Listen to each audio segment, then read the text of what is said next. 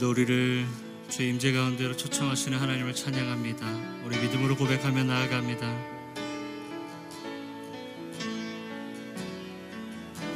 주 앞에 나와 제사를 드리네 마음 열어 내 삶을 드리네 주를 봅니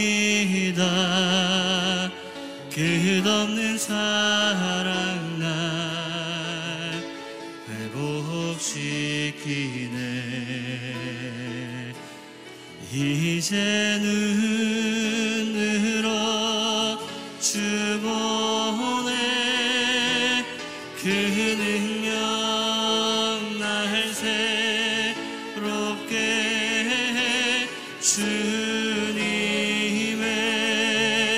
그 사랑 날 만지시니 내 모든 두려움 사라지네 폭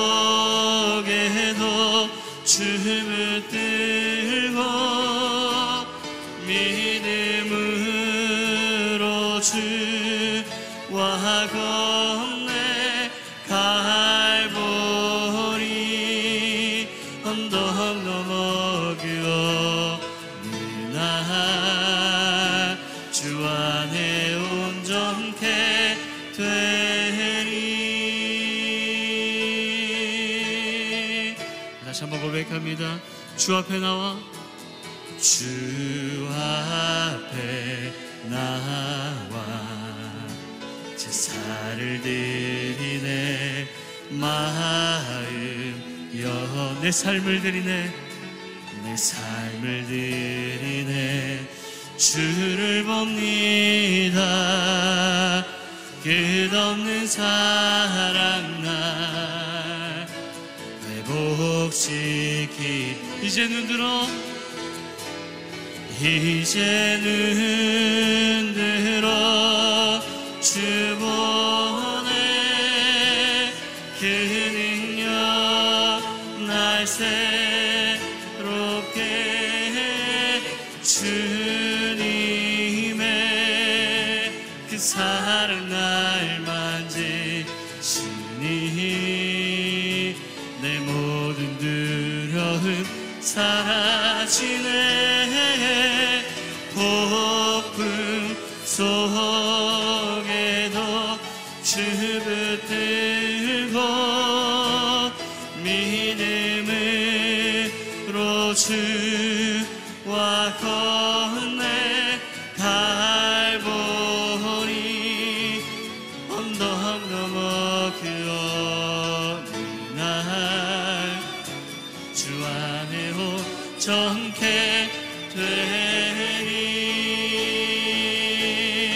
오실실하신 주?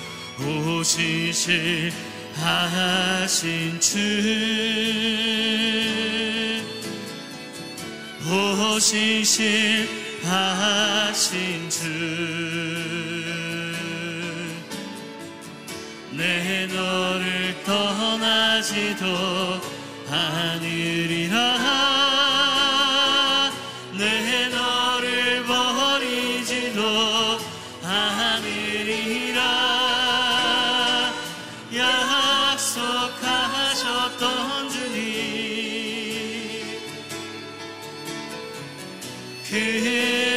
약속을 지키사. 이후로도 영원토록 나를 지키시리라 나를 지키시리라. 화신하네 우리 오른손을 높이 들고 고백합니다. 오신실하신 주님 오신실하신 주 신실하신 주. 내 너를 떠나지도 않으리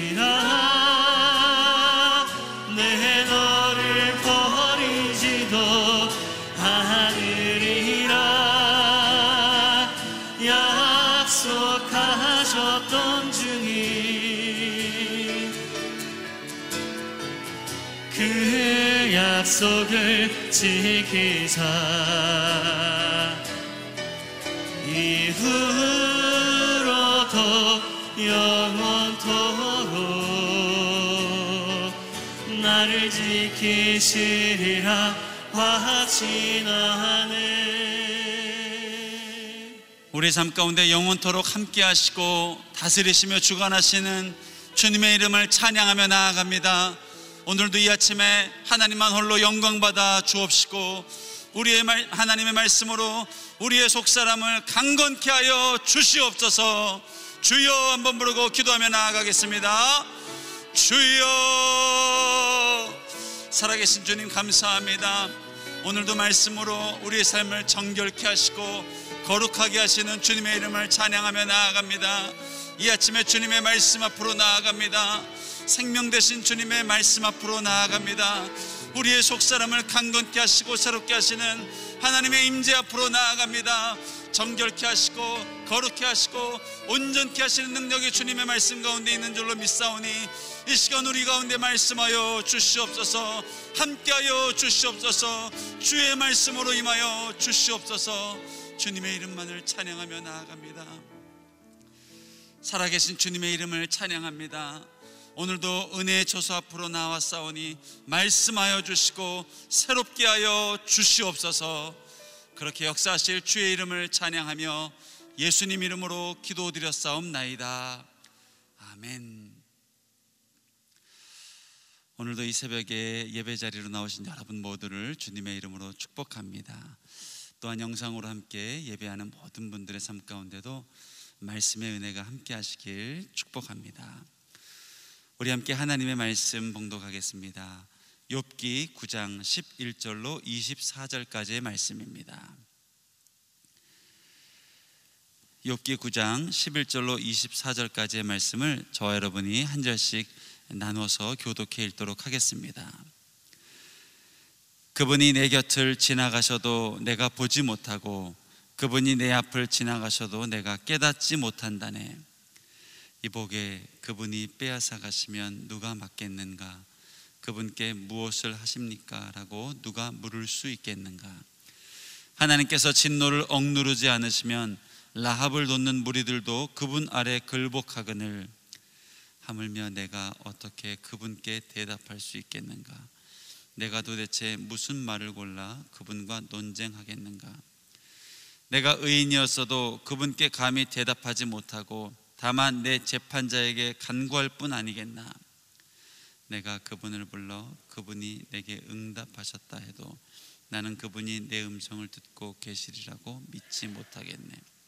그분이 폭풍으로 나를 상하게 하시고 아무 이유 없이 내게 많은 상처를 내시니 말이네. 숨 돌릴 틈도 없이 쓰라린 고통으로 나를 채우신다네. 힘으로 하자니 그분은 힘이 세시고 재판으로 하자니 누가 그를 불러내 주겠는가? 내가 아무리 나를 정당화해도 내 입이 나를 정죄할 것이요 내가 아무리 스스로 온전하다 해도 내 입이 내 죄를 증명할 것이네. 내가 온전하다 해도 내가 내, 나 자신을 알 수가 없으니 내가 살아있다는 게 정말 싫을 뿐이네. 모든 게 다 똑같은 게야. 그러게 내가 말하지 않던가. 그분은 온전한 사람이나 악한 사람이나 마찬가지로 멸망시킨다고 말했어요. 재앙이 갑자기 닥쳐 죽게 돼도 그분은 죄 없는 사람이 시험 당하는 것을 비웃으실 것이네. 이 땅이 악한 사람의 손에 떨어져도 그분은 그 땅의 재판관들의 얼굴을 가리실 것이네. 그분이 아니면 대체 누구겠는가? 오늘의 말씀 본문으로 이상준 목사님 나오셔서 하나님의 말씀 선포해 주시겠습니다.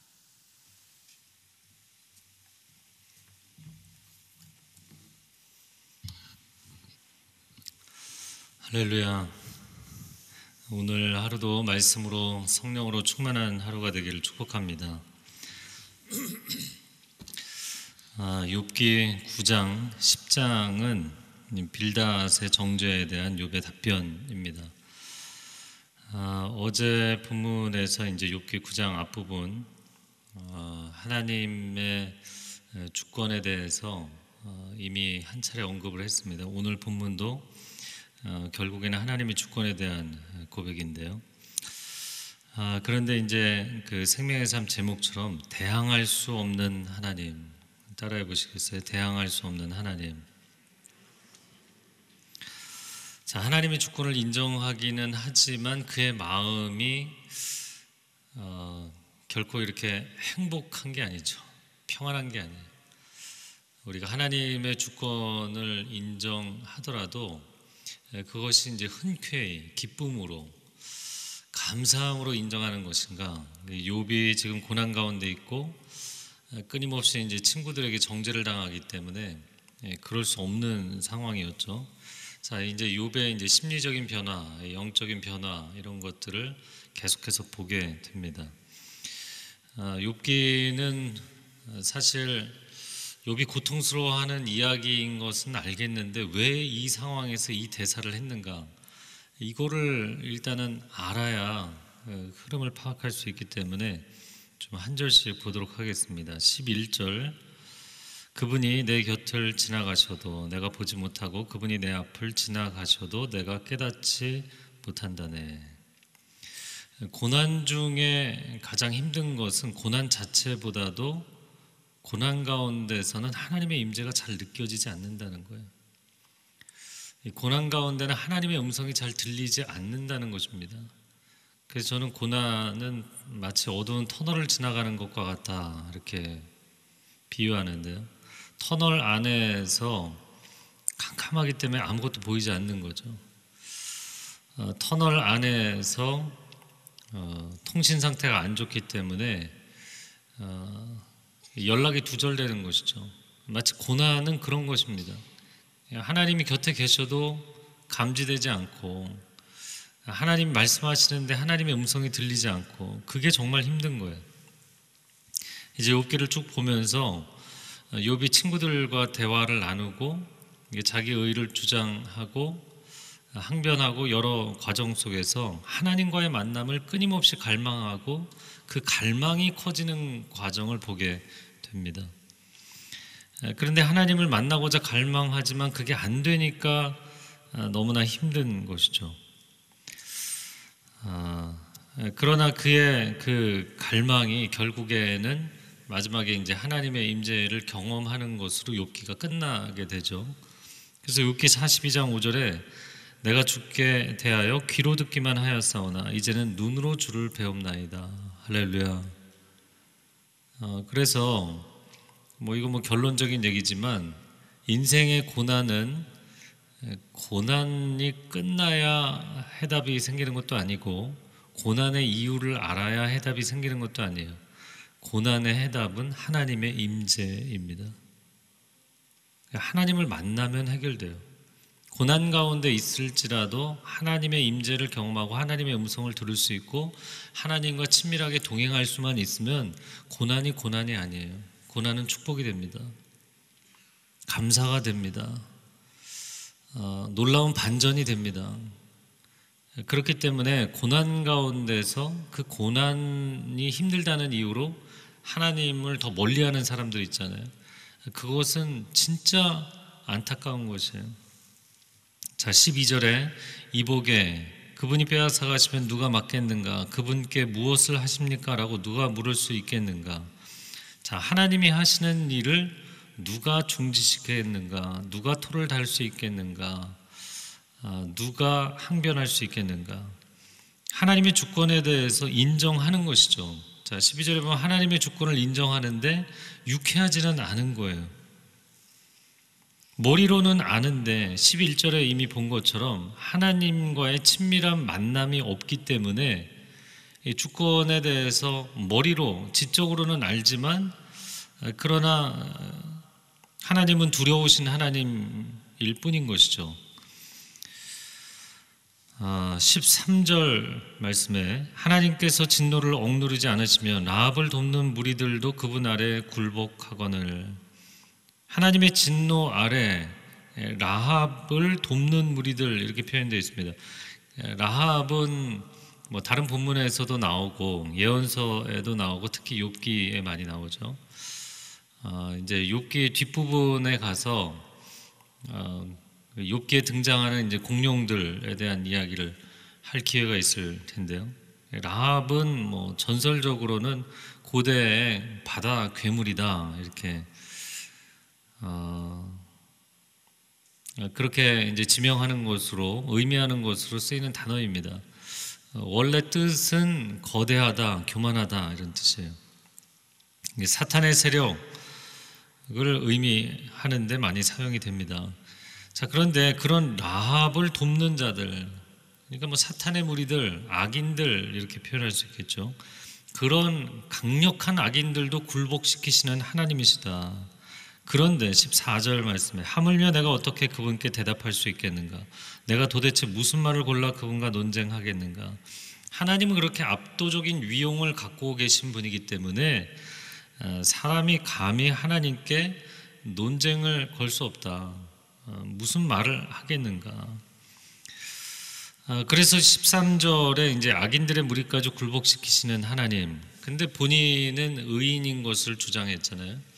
그러니까 하나님은 의인도 악인도 다 통제하시는 하나님이시다라는 어떤 신정론, 하나님의 바르심의 관점에 있어서 어떤 한 일부분을 이미 그는 보고 있었던 거예요. 자, 15절 말씀에 내가 의인이었어도 그분께 감히 대답하지 못하고 다만 내 재판자에게 간구할 뿐 아니겠는가? 아, 내가 의인이었어도 라고 표현합니다. 자기 의의를 주장했잖아요. 친구들이 어, 이야기하는 것은 인과응보적인 사상이었죠. 에, 그래서 어, 죄와 벌, 이 제목 자체가 이제 인과응보잖아요. 어, 그러니까 죄가 있으니까 벌을 받는 것이다. 너의 인생에 서퍼링, 고통이 있고 고난이 있는 것은 너가 그의 원인 제공을 하는 죄를 지었기 때문이다. 이렇게 본 것이잖아요.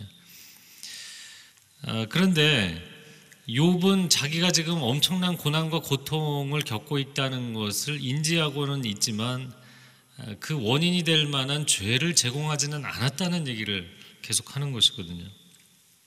그래서 자기 의의를 주장합니다. 근데 자기 의의를 주장하면서도 15절의 표현을 보면 그러나 내가 내 의의를 주장한다 할지라도 감히 그분께 무슨 대답을 하겠냐는 거죠.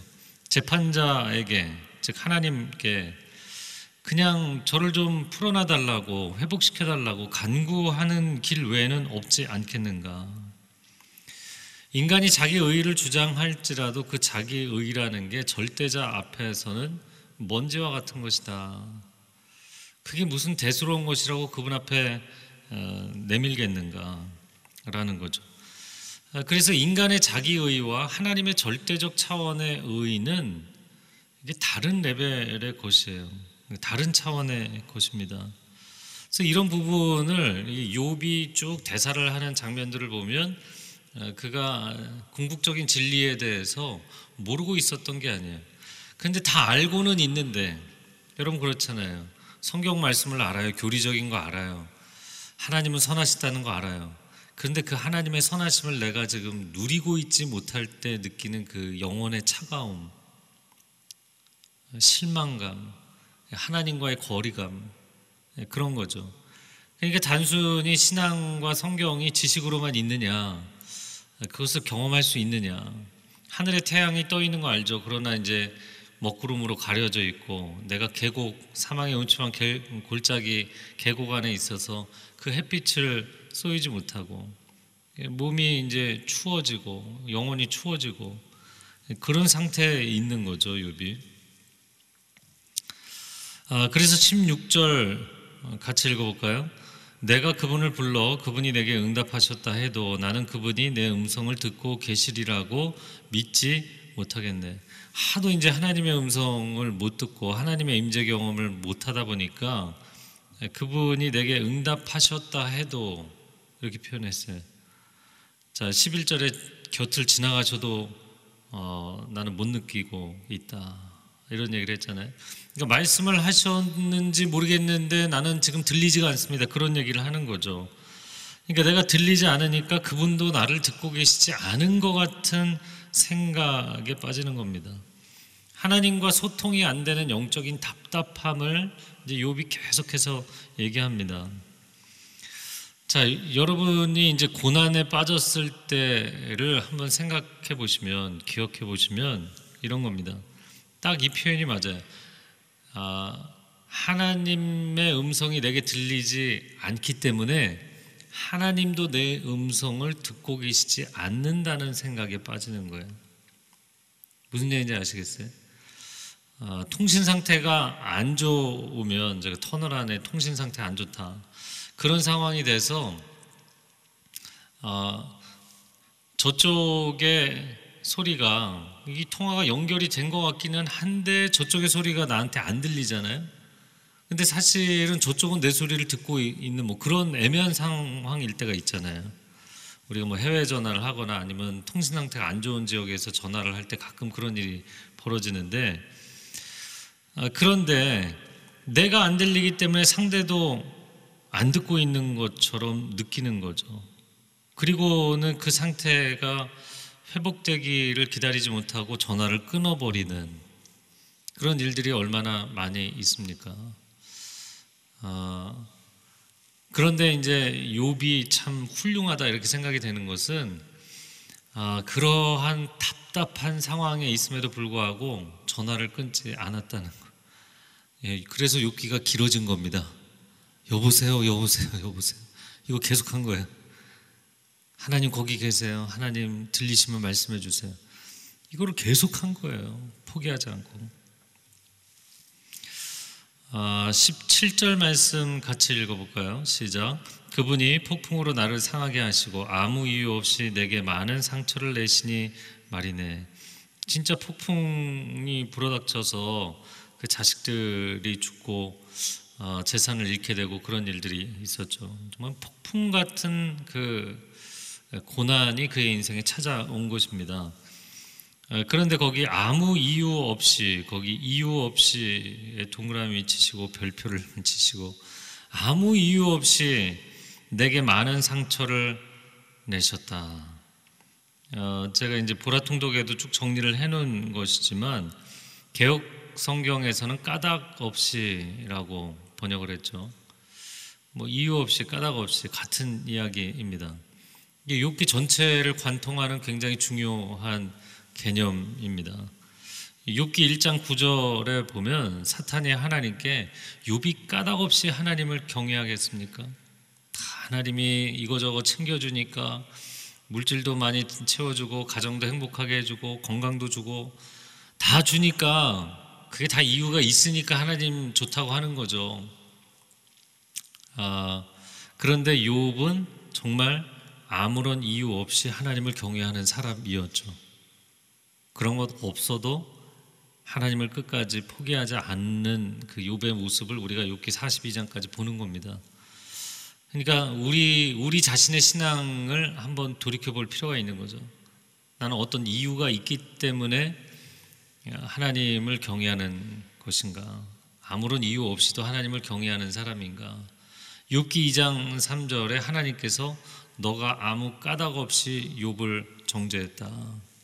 사탄이 아무런 까닭 없이 욥을 정죄한 거였어요.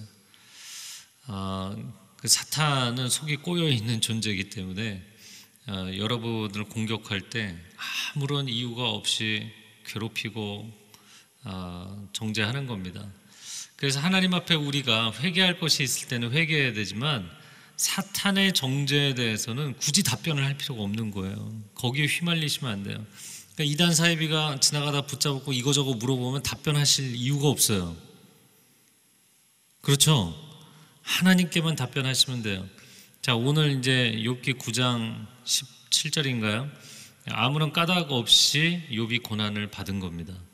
인생의 고난이 이유가 있을 때도 있지만 이유가 없을 때도 있어요. 자, 그리고 이제 욥기 22장 6절에 보면 이제 친구들의 정죄하는 내용이 나오는데 정말 친구들의 정죄는 아무런 근거 없이 아무런 이유도 없이 정죄한 거였어요. 아, 이제 그런 욥기 전체에서 굉장히 중요한 표현입니다. 어, 저를 한번 따라해 보시겠어요? 고난은 통과해야 하는 것이다. 여러분 고난 가운데 사람들이 가장 많이 하는 게 뭐냐면 이유를 찾는 거예요. 내가 도대체 왜 이 고난을 받아야 되지? 하나님 제가 왜 이 고난을 받아야 됩니까? 아, 당신은 이런 이유 때문에 고난을 받, 받고 있는 겁니다. 뭐 옆에 사람들이 또 얘기하잖아요. 그래서 이제 힘들고 어려운데 옆에서 그거 다 결국에는 하나님의 영광을 나타내고자 또 그 하나님의 회복을 경험한 이후에 사명자가 되라고 하나님께서 그런 고난을 주시는 거다. 근데 고난 당하는 사람들이 저한테 하는 말이 그게 제일 듣기 싫다. 그러더라고요.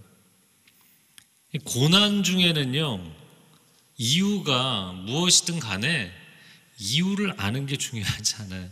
고난은 일단 통과하는 게 중요합니다. 제가 이제 액션 영화 볼 때마다 제일 이렇게 답답한 장면이 그거잖아요.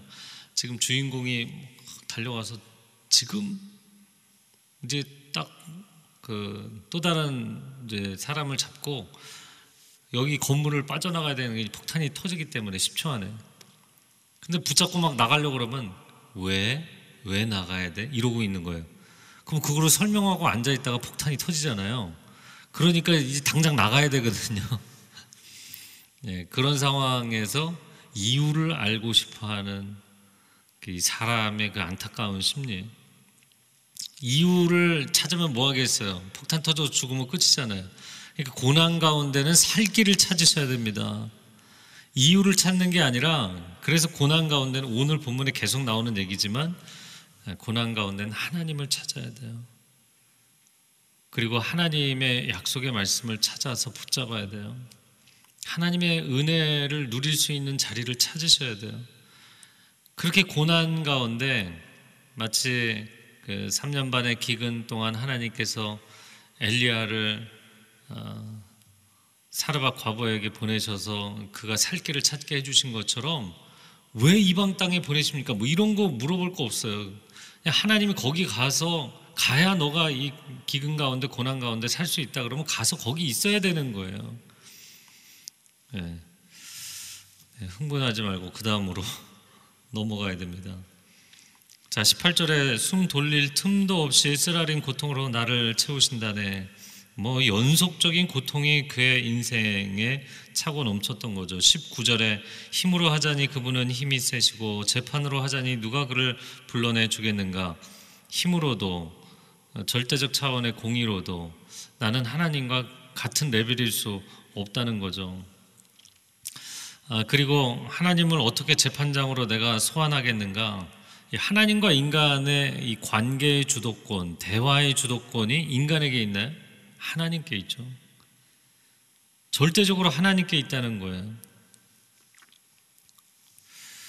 어, 예레미야 29장 13절 우리가 좋아하는 말씀인데 개혁 한글로 보면 너희가 나를 찾고 찾으면 예, 개혁 개정에는 너희가 나를 구하고 구하면 이렇게 했는데 찾고 찾으면이 훨씬 사운드도 세고 어, 더 마음에 와닿는 것 같아요. 나를 찾고 찾으면 너희가 나를 만나리라 이렇게 말씀하셨어요. 그런데 인간이 하나님과의 관계에서 주도권을 갖고 있는 게 아닌데 인간이 찾는다고 하나님 만날 수 있나요? 이유가 뭘까요? 그것은 만남의 주도권을 갖고 계신 하나님이 나를 기다려주고 계시기 때문이죠. 그래서 철저히 하나님과 인간의 관계에는 하나님께서 이니시어티브를 갖고 계시는 거예요. 주도권을. 자, 20절에 내가 아무리 나를 정당화해도 내 입이 나를 정죄할 것이요. 내가 아무리 스스로 온전하다 해도 내 입이 내 죄를 증명할 것이네. 욥은 자기 의를 주장하면서도 앞에 15절처럼 절대적 의의 차원에 이르지 못했다는 것을 고백하는 거예요. 하나님의 절대적 의의 차원과는 다르다. 그러니까 욥의 친구들이 욥을 정죄할 때는 야 너가 죄인이니까 고통이지 이렇게 죄를 언급할 때는 아, 실제적인 차원, 행위의 차원에서 얘기를 한 거예요. 그런데 욥이 자아 성찰을 하면서 내가 하나님의 그 절대적 의의 차원에 이르지 못한 죄인이지 이런 고백을 할 때는 본질적인 존재적인 차원에서 이야기를 하는 거예요. 자기가 진짜 무슨 어떤 죄를 죄의 행위를 범했다는 얘기가 아닙니다. 21절에 내가 온전하다 해도 내가 나 자신을 알 수가 없으니 내가 살아있다는 게 정말 싫을 뿐이네. 예, 21절에 내가 나 자신을 알 수 없다 이렇게 얘기했는데 21절이 도대체 뭔 소리를 하는지 처음에 알 수가 없더라고요. 이게 무슨 얘기냐면 내가 온전하다 해도 즉 나는 죄가 없고 아, 나는 의로운 상태인데 나는 온전한 사람인데 도대체 내가 왜 이러지? 이건 나도 모르겠다. 이렇게 얘기를 했어요.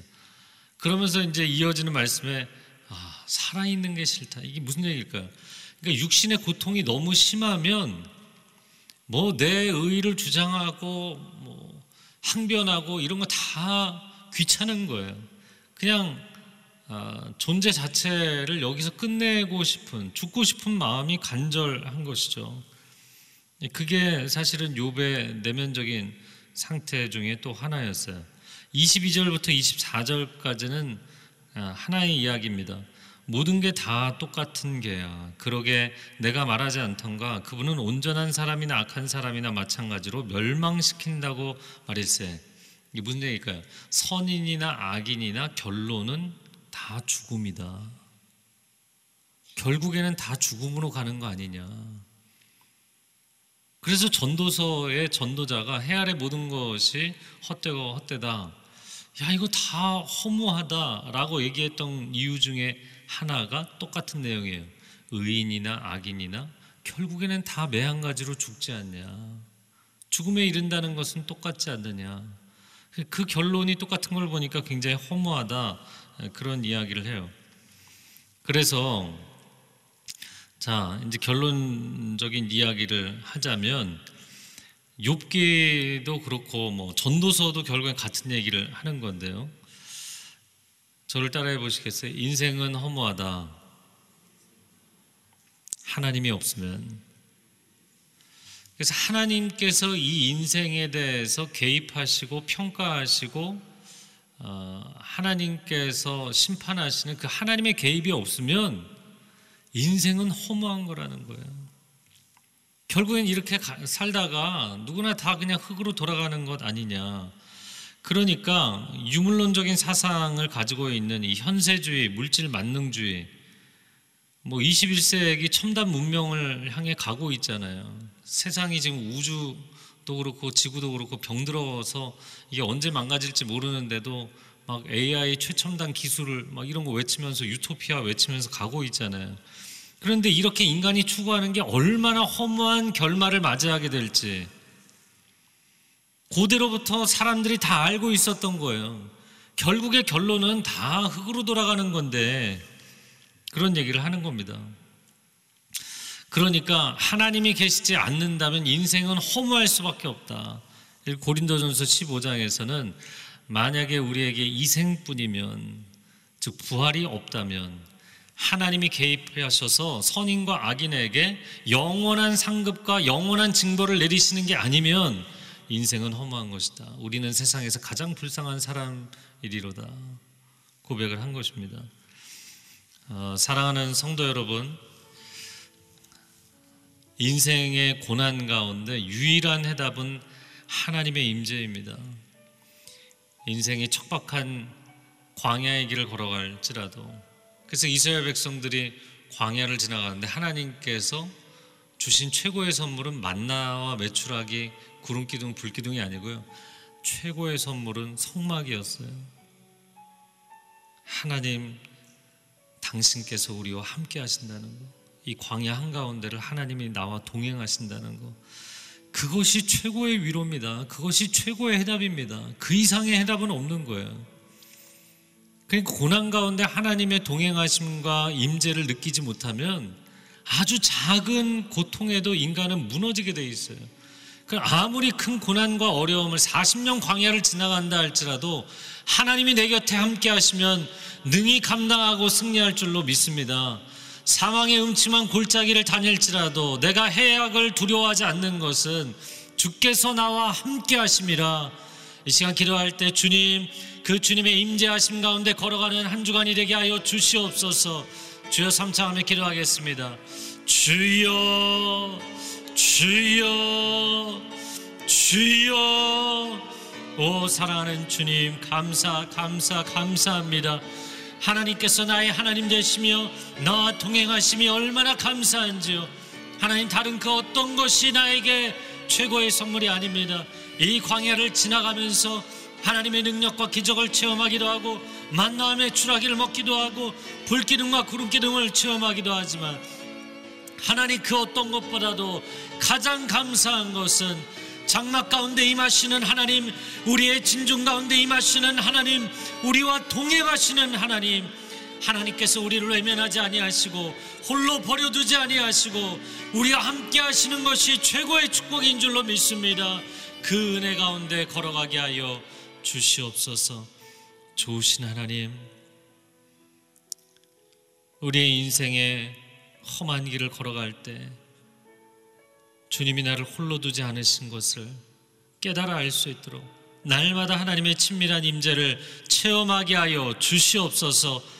우리 자녀들이 인생의 길을 걸어갈 때 우리가 많은 축복을 그들을 위해서 해줄 수 있고 많은 간구의 기도를 내 자녀를 위해서 해줄 수 있지만 하나님 간절히 구하는 마지막 한 가지는 나의 자녀의 평생에 내가 모든 자리에 함께 해줄 수는 없지만 하나님 그의 평생에 하나님 동행하여 주시옵소서 그의 평생에 하나님이 선하신 하나님이 되어 주시옵소서 이 한 가지를 구합니다.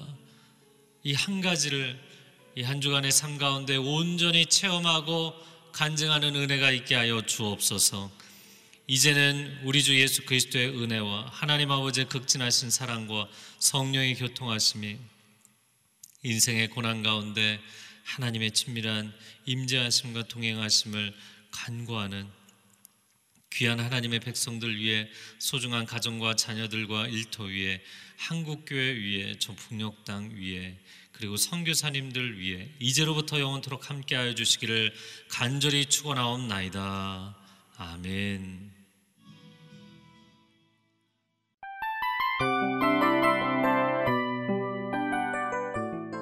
이 프로그램은 청취자 여러분의 소중한 후원으로 제작됩니다.